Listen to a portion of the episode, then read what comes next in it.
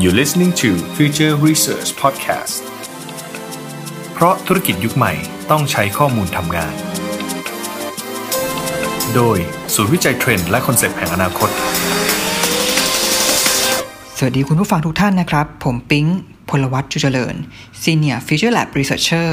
ศูนย์วิจัยเทรนด์และคอนเซปต์แห่งอนาคต Baramizi Lab ผมเชื่อว่าปีนี้น่าจะเป็นปีที่ยากสำหรับใครหลาย ๆ คน ไม่ว่าท่านจะเป็นพนักงงานบริษัท หรือเป็นผู้ประกอบการ เพราะเป็นปีที่เราต้องผ่านวิกฤตกันมาด้วยกันนะครับพอดแคสต์ตอนนี้ผมจะมาแบ่งปันความรู้ที่ผมและทีมงานได้จากการทำวิจัยในช่วงโควิด -19 ที่ผ่านมาให้ทุกท่านฟังกันนะครับ จากงานวิจัย The Day After Crisis พฤติกรรมผู้บริโภคจะเปลี่ยนแปลงอย่างไร หลังโควิด -19 สิ้นสุดลง ซึ่งทางบาลามิซี่แลบเราได้จัดทำร่วมกับ รองศาสตราจารย์ ดรนัทพล อัศรัตน์หัวหน้าภาควิชาการตลาดและประธานหลักสูตร MBA จุฬาลงกรณ์มหาวิทยาลัยครับส่วนงานวิจัยนี้เราชวนผู้บริโภคนะฮะมาร่วมจินตนาการถึงความเปลี่ยนแปลงเชิงพฤติกรรมที่จะเกิดขึ้น เมื่อโควิด -19 สิ้นสุดลง เราได้ออกแบบข้อคำถามที่ทุกคนคาดการณ์กันว่าจะเป็น new normal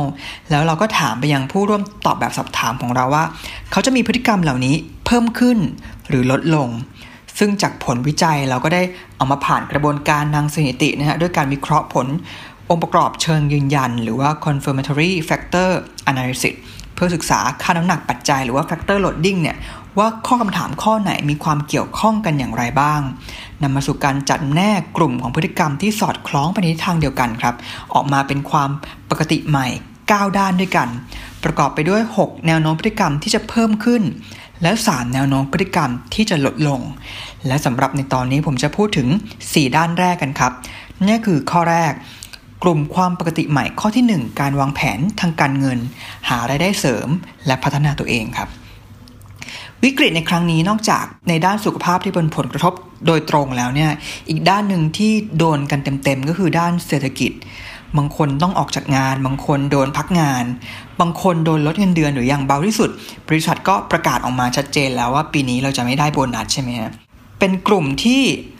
มีพฤติกรรมเพิ่มสูงที่สุดนะฮะใน 9 ด้านเลยก็ว่าได้ มีอัตราการเพิ่มขึ้นจากก่อนช่วงเกิดวิกฤตโควิด -19 โดยเราให้ค่าเป็น weighted score นะอยู่ที่บวก 55.7%เลยทีเดียวนะครับ พฤติกรรมในกลุ่มนี้เนี่ยประกอบไปด้วยการใช้จ่ายเงินอย่างระมัดระวัง วางแผนการเงินมากขึ้น อาจจะนำไปสู่การเพิ่มทุนสำรองสำหรับใช้จ่ายในยามฉุกเฉินเพิ่มมากขึ้น แล้วมันไปไกลถึงการที่คนเริ่มหันมาพัฒนาสกิลใหม่ ๆ หันมาหาความสามารถใหม่ๆ แล้วก็อาจจะสนใจมีอาชีพเสริมเพื่อเพิ่มช่องทางให้มีรายได้มากกว่าหนึ่งช่องทาง เพราะเขาได้รู้แล้วว่าการมีช่องทางเดียวบางทีถ้าเกิดโดนวิกฤตขึ้นมาเนี่ยมันก็อาจจะแย่ได้นะครับ เห็นได้ชัดว่าวิกฤต โควิด -19 ส่งผลกระทบด้านเศรษฐกิจในวงกว้างจริง ๆ และพฤติกรรมที่เปลี่ยนแปลงมานี้ค่อนข้างครอบคลุม ตั้งแต่การประหยัดไปจนถึงการเพิ่มรายได้เลยนะฮะ แล้วก็ที่น่าสนใจก็คือ พฤติกรรมที่ต้องการพัฒนาตัวเองนี่เองที่เราพบได้จากงานวิจัยชิ้นนี้ว่ามันเกี่ยวโยงกับด้านการสร้างความมั่นคง ทางเศรษฐกิจอย่างมีนัยสำคัญนะครับ ไปต่อกันที่กลุ่มความปกติใหม่ที่2นะครับ การใช้ชีวิตในบ้านและดูแลสุขภาพ กลุ่มนี้เป็นกลุ่มที่มีพฤติกรรมเพิ่มขึ้น ในระดับที่ 2 เลยนะครับ คืออยู่ที่ weighted score 38.2%ซึ่งเป็นอีกกลุ่มหนึ่งที่ มีความเปลี่ยนแปลงที่เพิ่มขึ้นสูงนะครับ แล้วก็ได้รับผลกระทบโดยตรงจาก social distance ที่เราต้องล็อกดาวน์กันเป็นเวลานานหลายเดือน มันทำให้เราต้องใช้เวลาอยู่ในบ้านมากขึ้น แล้วเราก็ต้องมีสุขภาพที่ดีเพิ่มขึ้นด้วย ถ้าเกิดเรามีเวลาเพิ่มขึ้นแล้วนะครับ ซึ่งกลุ่มพฤติกรรม กลุ่มใช้ชีวิตในบ้านและดูแลสุขภาพเนี่ยประกอบไปด้วยกัน ใช้เวลาอยู่ในที่พักอาศัยมากขึ้น และใช้เวลาอยู่กับครอบครัวมากขึ้น อาจจะซื้อสิ่งอำนวยความสะดวกเครื่องใช้ไฟฟ้า ของตกแต่งบ้านต่างๆ มาใช้ชีวิตภายในบ้านเพื่อเพิ่มความสะดวกสบายให้มากขึ้น รวมถึงเรื่องการออกกำลังกายในที่พักอาศัยที่ต้องการเว้นระยะห่างในพื้นที่สาธารณะ แล้วก็สนใจสินค้าเพื่อสุขภาพ ตลอดจนสินค้าที่เพิ่มภูมิคุ้มกันนะฮะแล้วก็ที่เกี่ยวข้องกับการดูแลความสะอาดและสุขอนามัย เหล่านี้เพิ่มขึ้นทั้งหมดนะครับที่น่าสนใจคือพฤติกรรมที่เพิ่มขึ้น 2 ตัวนี้ ก็คือการอยู่บ้านและกิจกรรมที่เกิดขึ้นที่บ้าน กับการบริโภคสินค้าเพื่อสุขภาพเนี่ยกลายเป็นเรื่องที่เกิดคู่กัน มันจับรวมกลุ่มมาอยู่ด้วยกัน อันนี้แสดงให้เห็นว่าการเลือกที่จะอยู่บ้านมากขึ้นเนี่ยเพื่อห่างไกลจากการติดโรคในครั้งนี้นะครับไปต่อกันที่ความปกติใหม่ตัวที่3นะก็คือ การที่เราติดใจ work from home อันนี้เป็นกลุ่มอีกกลุ่มแนวโน้มหนึ่งที่น่าสนใจนะฮะเราพูดถึง work from home กันมานานนะครับก่อนหน้านี้ work from home work from anywhere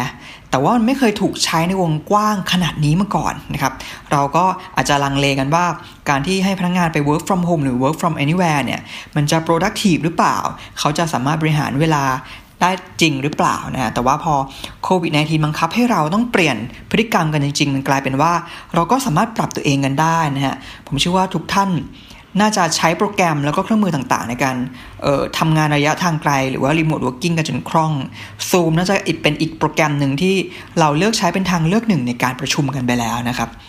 ซึ่งผู้ร่วมวิจัยเนี่ยได้ตอบแบบสอบถามว่าเขาน่าจะมีพฤติกรรม หรืออยากมีพฤติกรรมนี้เพิ่มขึ้นถึง 29.8%เลยทีเดียวนะครับ ซึ่งพฤติกรรมในกลุ่มนี้เองเนี่ยก็ประกอบไปด้วยการอยากทำงานที่บ้าน อย่างน้อยสัปดาห์ละ 1-2 วัน การคาดการณ์ว่าจะเลือกใช้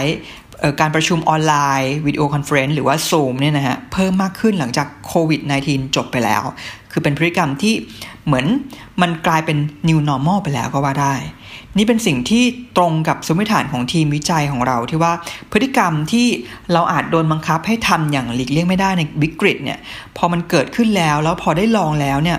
มันกลายเป็นว่าเราติดใจ เพราะว่าเราพบว่ามันมีคุณค่าและคุณประโยชน์ต่อชีวิตของเรา ในเชิง innovation เขาบอกกันไว้ว่าอะไรก็ตามที่ดีขึ้น ถูกลงและเร็วขึ้น มันจะสามารถ disrupt และแทนที่อารมเดิมที่เราใช้อยู่เป็นประจำได้นะครับ พฤติกรรมนี้สะท้อนความเชื่อนี้ได้ดีนะครับ แล้วก็ยังไงก็ตามการที่เราอยากจะ work from home นั้นในท้ายที่สุดเนี่ยมันก็ต้องขึ้นอยู่กับหน่วยงานของเราด้วยเนาะว่าเขาจะกำหนดนโยบาย เช่นนี้ต่อไปหรือเปล่านะครับ ท่าที่ทราบมาหลายหลายบริษัทก็ยังคงนโยบาย work from home ไม่อยู่นะฮะอาจจะให้ work from home สัปดาห์ละ 2 วันถึง 3 วัน เพื่อให้พนักงงานสามารถที่จะบริหารเวลาจัดการเวลากันได้นะครับ ซึ่งออนโยบายนี้ก็ต้องติดตามกันต่อไปว่า โดยภาพรวมแล้วเนี่ยบริษัทยังจะให้ work from home ต่อกันมากน้อยแค่ไหนนะครับ และเข้าสู่ความปกติใหม่ข้อที่4นะฮะซึ่งเป็นข้อสุดท้ายสำหรับ EP นี้นะครับนั่นก็คือการทำเองกินเองที่บ้าน ผมเชื่อว่านี่เป็นอีกหนึ่งความปกติใหม่ที่หลาย ๆ ครอบครัว พอเราได้มีโอกาสได้อยู่บ้านมากขึ้นในช่วงเวลาที่ผ่านมา เราก็มีความจำเป็นที่ต้องทำอาหารกินเองบ้างนะฮะเพราะเราอาจจะไม่สามารถไปทานที่ร้านได้ อาจจะไม่สะดวกใจที่จะไปร้านค้าหรือว่าซูเปอร์มาร์เก็ตบ่อย ๆ มันกลายเป็นว่านี่คือโอกาสครับ มันคือโอกาสที่หลายคนได้ turn pro จากคนที่ทำอาหารไม่ค่อยเป็น พอผ่านไป 3-4 เดือนหลาย ๆ คนพูดกันขำๆนะฮะว่า มันเราพร้อมไปแข่ง MasterChef กันเลยทีเดียวนะครับ นี่จึงเป็นสิ่งที่หลายคนบอกกับงานวิจัยของเราว่าเขาติดใจ แล้วเขาหลงรักพฤติกรรมกลุ่มนี้ ที่